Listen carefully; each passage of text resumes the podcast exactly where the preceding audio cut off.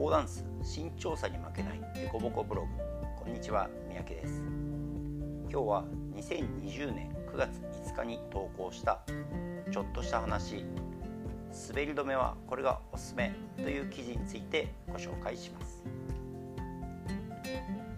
ダンスの練習をしている時や競技会の時などに床が滑ることがあります、まあ、正確に言うと床の上で靴が滑るんですけど、まあ、こういうことを言うと面倒くさいなって思われるんですよね。まあいいんですけど。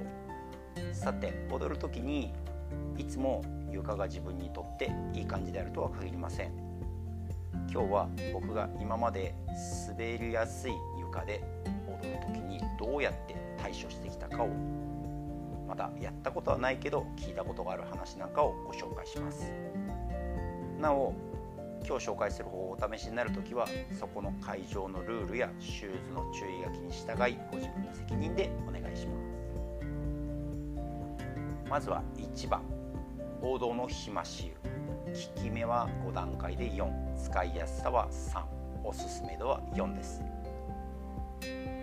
床が滑る時の王道はひまし湯です。ラテンの人だけではなくスタンダードでも活用する人は多いです。もともとは下剤として使われているようで薬局などにも売っています。また肌のマッサージ用のオイルとしても売っているそうですが日本では見たことはありません。効き目は抜群で少量でもしっかり止まります。なのでスタンダードで使う時は本当に少しずつにしないと全く滑らなくなって踊りにくくなる時があります。2実は効き目抜群だが点々点水。効き目5使いやすさ4おすすめ度1効き目は抜群でどんな床でもピタッと止まります。またベタつかないので踊りやすさも一番いいと思います。ただ唯一にして最大の欠点は乾いてしまうことです。踊っているうちに靴の裏が乾いてきてだんだん滑るようになります。その乾き具合はフロアとかによっても違うんですが結構半端なく30秒ほどでほぼクリップはなくなります。それで終わりならいいのですが乾いてしまうと水をつける前よりなぜか滑ります。なのでまた水をつけて乾くとさらに滑るという負のスパイラルにはまります。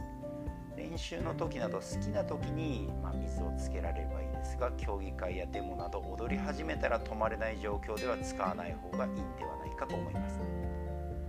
どうしても何もなくて水しか選択肢がない時に使いましょう。個人的には結構おすすめクレ556効き目3使いやすさ4おすすめ度5クレ556はサビ取りなどに使うスプレーです。別にクレでなくても効果は同じです。僕は100均のシリコンスプレーというものも使ったことがあります。効果はほとんど同じなのであとは個人の好みで選ぶといいと思います。ただ100均のクレ556的なスプレーはスプレー缶自体の性能が低く液が漏れたりして変なところに飛んでったりするのであんまりおすすめはできません。僕は練習終わりに軽くスプレーしてブラシでこすり汚れを取ります。ローの汚れも取りやすくなる気がします。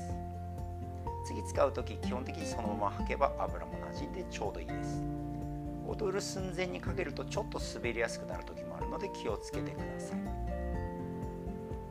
靴底花子などのスプレーも基本的な中身に似たものじゃないかなと思うんですけどちょっと詳しくは分かりません。専用のものの方が安心感はありますがちょっと割高。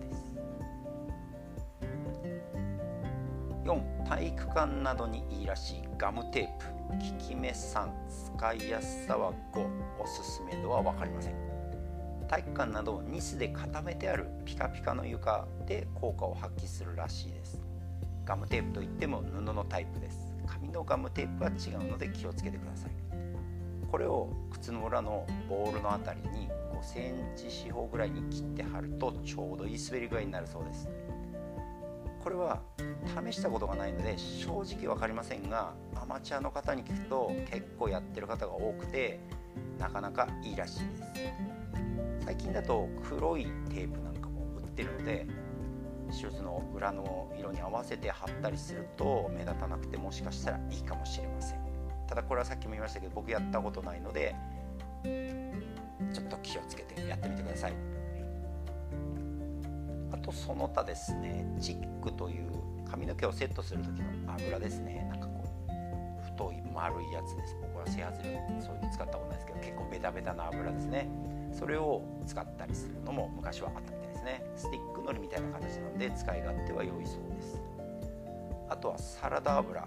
ロンドンの練習場でどうしても滑って踊れない時にひまし油の代わりに1回だけ使ったことがあります。全く役に立ちません。ただぬるぬるするだけでした。あとは粉洗剤。水と混ぜると最強に止まります。ラテンの人でも止まりすぎると避ける人がいるぐらいやばいぐらいの効き目です。ただ靴にも床にも良くないので基本的には使わない方がいいです。公共の施設では絶対にしないでください。とはろうそくダンス教室では定番パラフィンというこれも油なので床を保護して滑りもちょうど良くなります。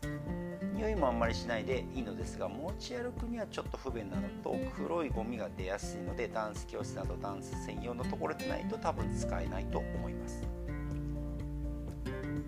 他にもいろいろあると思います。使う時はその会場の床を汚さないように管理している方に聞いて使うことをお勧めします。はい、まとめです。靴の滑り止めもいろいろ以上となります。このポッドキャストでは社交ダンスでゴゴゴブログの記事の紹介を中心に社交ダンスに関係あることあるいは関係ないことを紹介していきますのでよかったらまた聞いてください。また概要欄の方に今日紹介したブログの記事を貼っておきますのでそちらも読んでもらえると嬉しいです。それではまたお会いしましょう。さようなら。